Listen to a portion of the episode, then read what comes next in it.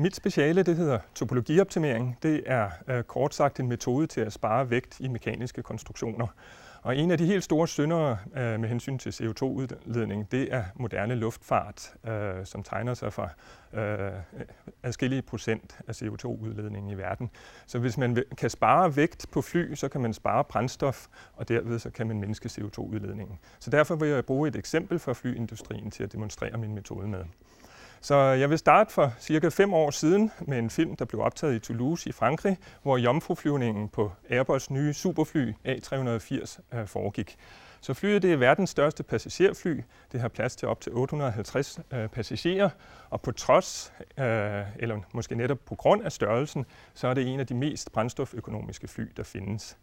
Men det var faktisk ikke mere end et års tid før den her jomfruflyvning, hvor man kunne læse i aviserne, at jumboflyet havde et vægtproblem. Det skulle på slankekur. Øh, det viste sig, at det var blevet for tungt, ikke for tungt til at flyve, men det var blevet så tungt, så det ville få en dårlig brændstoføkonomi, eller alternativt ville det ikke kunne tage så mange passagerer med. Og det, derfor begyndte flyselskaberne at tænke på at afbestille ordrene. Så derfor øh, satte Airbus flyet på slankekur, og det foregik ved, at alle designafdelinger fik at vide, at de skulle prøve at fjerne materiale, uden at gå på kompromis med sikkerheden. Og et eksempel, det er den designafdeling, der kigger på forkanten af vingen. Den er, ser vi her nederst i billedet i en forstørrelse, og den består af en række ribber, og så et skind, der er udenpå, og nogle øh, stænger, der også holder sammen på den. Øh, og spørgsmålet der var, kan vi skære materiale væk, så vi får en lettere struktur? Men samtidig så skal den altså være stiv og stærk, så den ikke går i stykker under turbulens og sådan noget. Øh, og der vil jeg kigge på en enkelt ribbe, så spørgsmålet her er, hvordan kan vi skære huller i den her ribbe, sådan så vi får en let struktur. Og det, øh, man hurtigt kunne gøre, sådan en intuitiv løsning, det er, at man kunne lave cirkulære huller. Og det ser man mange steder. Det er desværre ikke særlig godt. Øh, cirkulære huller viser sig at være temmelig dårlige mekaniske konstruktioner. Så det, man kan gøre for at undersøge sådan en struktur, det er, at man kan beregne øh, på den, altså regne med en computer, og finde ud af, hvor spændingerne er. Og det, man gør, det er, at man opdeler øh, ribben her i en masse små elementer. De hedder finite elements. Øh, og for hvert element kan man opsætte nogle ligevægtsligninger, øh, som er ganske simple at opstille, og så kobler man ligevægtsligningerne for hvert eneste element med alle de andre ligninger eller alle de andre elementer, og så får man et kæmpe ligningssystem. Der kan måske være 10.000 ubekendte, eller der kan være en million ubekendte. Afhængig af, hvor stort systemet er, så kan man så løse det på en lille computer eller på en supercomputer. Så påsætter man eller simulerer nogle belastninger, som svarer til de belastninger, der er under flyvning, øh, og det er så dem, man beregner spændingerne inde i konstruktionen for. Og så får man sådan et billede, hvad vi kalder en spændingsfordeling, og vi ser farverne her, så rødt det indikerer høje spændinger, det er der, hvor der er fare for brud i strukturen, mens mørkeblåt, som ses andre steder i strukturen, det er ubelastede områder. Og det er klart her, at der er spild af materiale nogle steder. Det, der ikke bliver belastet, det er bare død vægt, som vi ikke vil have med på flyveturen. Men på den anden side, de områder, der er røde, der er der risiko for brud, så der vil vi gerne øh, øge materialet for at undgå bruddet her. Så det er klart, at cirkulære huller er ikke de øh, optimale her. De øh, viser sig faktisk aldrig at være optimale. Men hvordan finder vi ud af, hvordan hullerne så skal se ud? Hvor mange huller skal der være, og hvilken form skal de have? Og det er der, topologioptimeringsmetoden kommer ind i billedet. Så det vi gør, eller det spørgsmål, vi stiller er, hvor skal hullerne være, hvor mange skal der være, og hvilken form skal de have? Og det kan vi bruge topologioptimering til at svare på. Og det vi gør, vi definerer et designdomæne, det vil sige der, hvor der må være materiale, det er det orange område. Så igen, så inddeler vi strukturen i en masse elementer, Øh, det er de små trekantede elementer, vi ser her. Og så øh, putter vi porøst materiale i alle elementerne, det vil sige sådan en lidt svampet struktur. Så beregner vi igen spændingsfordelingen, og de elementer, der er hårdt belastet, der øger vi densiteten, gør det mere massivt. Og de elementer, der er lavt belastet, der kan vi reducere densiteten og på et tidspunkt få hul. Og den proces, den gentager vi og gentager vi, indtil der ikke sker mere. Og det har jeg en lille film af her, så vi kan se her, at jeg starter med porøst materiale, det er gråt. Så starter jeg filmen her, og man kan se, hvordan materialet det omfordeler sig for hver computerberegning, vi foretager. Og sådan ud kommer der sådan en gitteragtig struktur her, og vi ser tydeligt, at der er ikke nogen cirkulære huller. De er sjældent optimale. Så det her øh, viser så den optimerede struktur, når vi når til enden, og så kan man igen kigge på spændingerne i strukturen, og så ser vi et billede som her. Vi ser, at der er faktisk ikke nogen røde øh, farver mere, øh, så der er ikke nogen øh, chancer for brud her øh, og spændingerne er jævnt fordelt. Der er heller ikke noget materiale nogen steder, som ikke øh, bærer en belastning. Så det er den optimerede ribbe, Og det er den måde, som øh, ingeniørerne ved Airbus også øh, designer deres øh, ribber. Og her øh, ser vi, det er den færdige ribbestruktur. Den er stor, kan man se. Det er et stort fly. Ribben er 2 meter høj, det er vingens højde, og 3,6 det er bare forkanten, så det er en kæmpe øh, struktur, når man bare har forkanten af vingen her. Øh, og en anden interessant ting er, at den bliver fræset ud af et enkelt stykke aluminium, fordi i flyindustrien, der har man ikke lyst til at lave svejsninger. Svejsninger kan der komme brud i, og det tør man simpelthen ikke. Så alting det bliver fræset ud af enkelt, øh, enkelte stykker aluminium. Så det var den færdige struktur, øh, og her ser vi nogle billeder fra Airbus' øh, fabrik, hvor man ser øh, en af ribberne her, og den er ned, nederst til højre, så er den bygget ind i selve flyvingen. Øh, Og det, den her optimeringsmetode brugte de på alle ribberne i forkanten der, og samlet der kunne de spare 500 kg i vægt.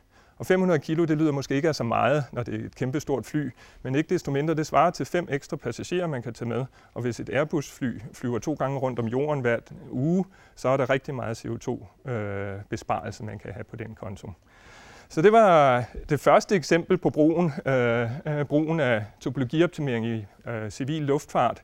Der er masser at tage fat på stadigvæk, så jeg har et billede af et snit gennem kroppen på Airbussen her, og der ser vi faktisk, at bjælkerne, som øh, bærer øh, gulvet i øh, kabinen, de har stadigvæk cirkulære huller. Så de er ikke usikre, men de er bare ikke optimale, så man kan sagtens spare vægt. Og det er det, Airbus-ingeniørerne arbejder på i øjeblikket. Så selvom den er færdig og flyver og er solgt, så forbedrer de konstant på den øh, til de nye modeller.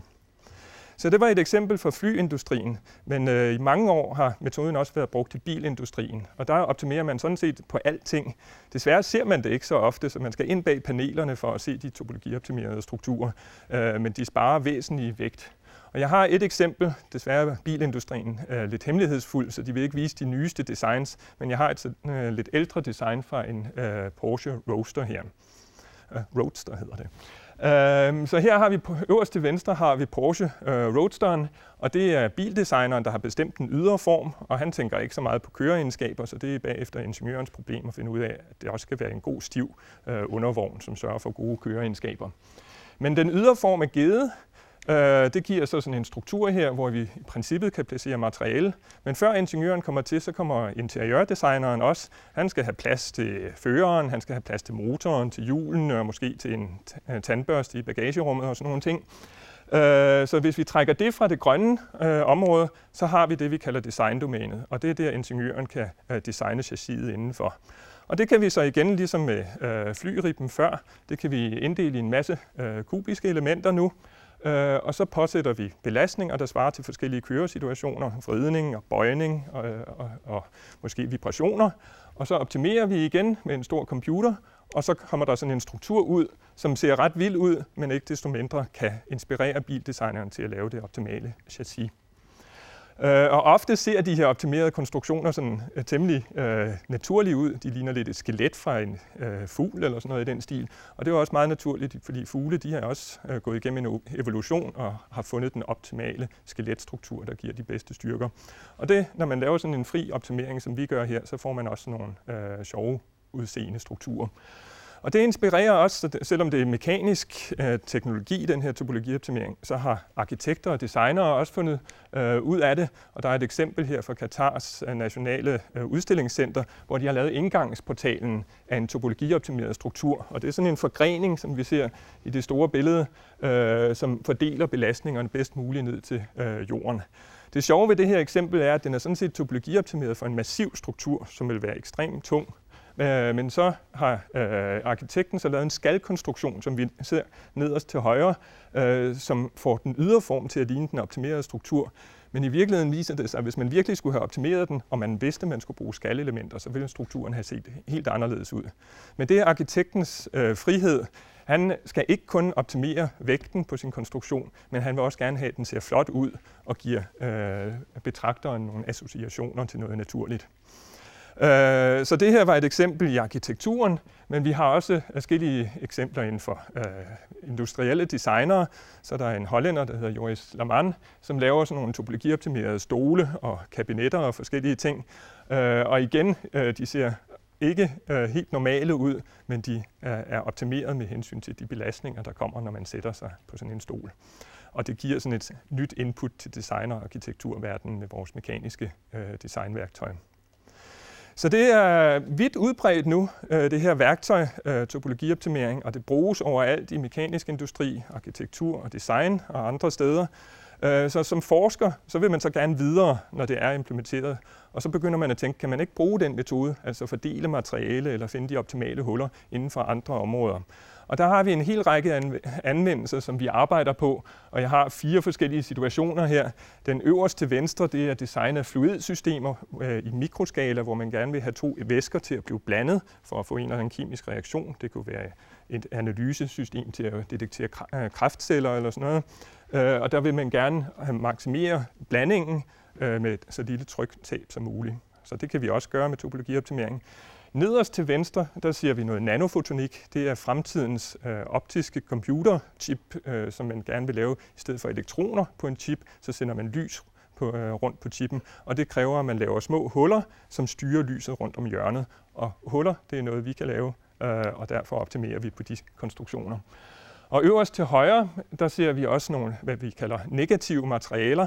Øh, det er ikke fordi, de er sure materialerne, men det er fordi, at de har øh, deres egenskaber negative. Så for eksempel den, der står og kører, som ligner sådan et fiskenet, øh, det er et negativt tværkontraktionsmateriale. Det er et materiale, der bliver tykkere, jo mere man trækker i det. Det er sådan lidt mod intuitionen.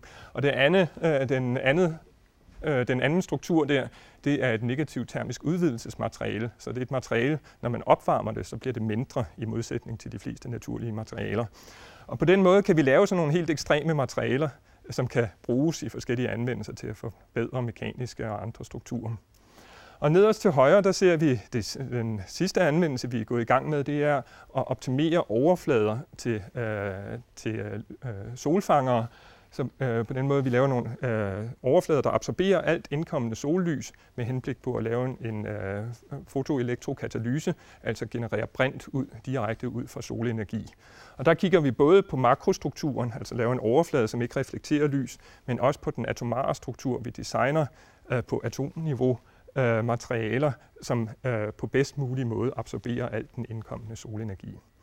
Så det er sådan et bredt udsnit, øh, og hver af de her emner kunne man holde et ekstra foredrag om, og det kommer måske senere på Danskernes Akademi. Men jeg vil lige vise en anvendelse, som også relaterer til et andet foredrag øh, af Peter Bøgild fra DTU Nanotech. Og det drejer sig om at lave mikrorobotter, eller robotter på mikro- eller nanoskala. Og hvis man tager sådan en øh, konventionel industrirobot, så er den stor som et menneske måske, og det vi gerne vil gøre, vi vil manipulere ganske bitte, bitte, bitte små ting. Så derfor skal vi også have små robotter til det. Øh, og vi vil kort sagt gerne skalere robotterne ned med en faktor 100.000. Og så kan man ikke bruge standard øh, lejer og elektromotorer og øh, trykluft og forskellige ting til at øh, lave gribemekanismen. Man bliver nødt til at ætse den ud af et stykke øh, materiale, og det kræver helt nye designværktøjer. Så det vi gerne vil lave er sådan en lille gribeklo, der kan gribe om øh, forskellige ting. Og et eksempel, som øh, forskerne på Nanotech kigger på, øh, det er at gribe kulstof nanorør. Og kulstof nanorør, det er nogle ganske små, ekstremt stærke strukturer. De er 10-20 mikrometer lange. Det er mindre end tværsnittet på øh, et, øh, et hår. Øh, og de sidder fast på et underlag. Man kan gro dem på et underlag. Og så ideen er, at man tager en gribemekanisme, som vi ser her i midten, midten en nanopincet, griber om øh, nanorøret, brækker det af, og så kan vi lave forskellige eksperimenter og bygge forskellige ting med øh, carbon nanorør. Men det viser sig, at de intuitive aktuatorer, eller nanopincetter, som de havde lavet på Nanotech, de var simpelthen ikke stærke nok. De rev og sled i øh, nanorørene, uden at kunne øh, brække med underlaget. Så de kom til os og spurgte, om vi ikke kunne optimere dem. Og det, der kom ud af det, øh, øverst til venstre, der har vi en, øh, deres konventionelle aktuator. Den er sådan meget lige og øh, ingeniørmæssige strikte linjer, øh, men den var ikke stærk nok. Og så bad de også optimere, og så fik vi den her sjovere udseende struktur, som er sådan en gribeklo, der kunne ligne en lille øh, billes gribeklo eller en lille insekts gribeklo. Og den var ekstremt stærk. Den er en størrelsesorden stærkere og kunne sagtens øh, gribe de her ting. Og hvis man kan se på billedet her nederst til højre, det er inden for elektronmikroskopet, hvor gribekloen prøver at få fat i øh, carbon nanorøret, og den får øh, brækket det af underlaget. Øh, så det var en, et godt eksempel på, øh, hvor godt det kan gå, når man øh, øh laver topologioptimering og prøver at anvende en metode, der oprindeligt var udviklet til design af flyvemaskiner på nogle helt nye områder i nanoskala. Så øh, her til sidst, øh, der vil jeg gerne øh, lige øh, reklamere lidt for metoden, så hvis der er nogen, der har fået øjnene op for, at det kunne være sjovt at prøve, så findes der en række kommercielle værktøjer, som er svære at bruge og ekstremt dyre. Men øh, man kan faktisk også gå ind på vores hjemmeside og lave sin egen gør det selv topologioptimering, som vi øh, kalder det.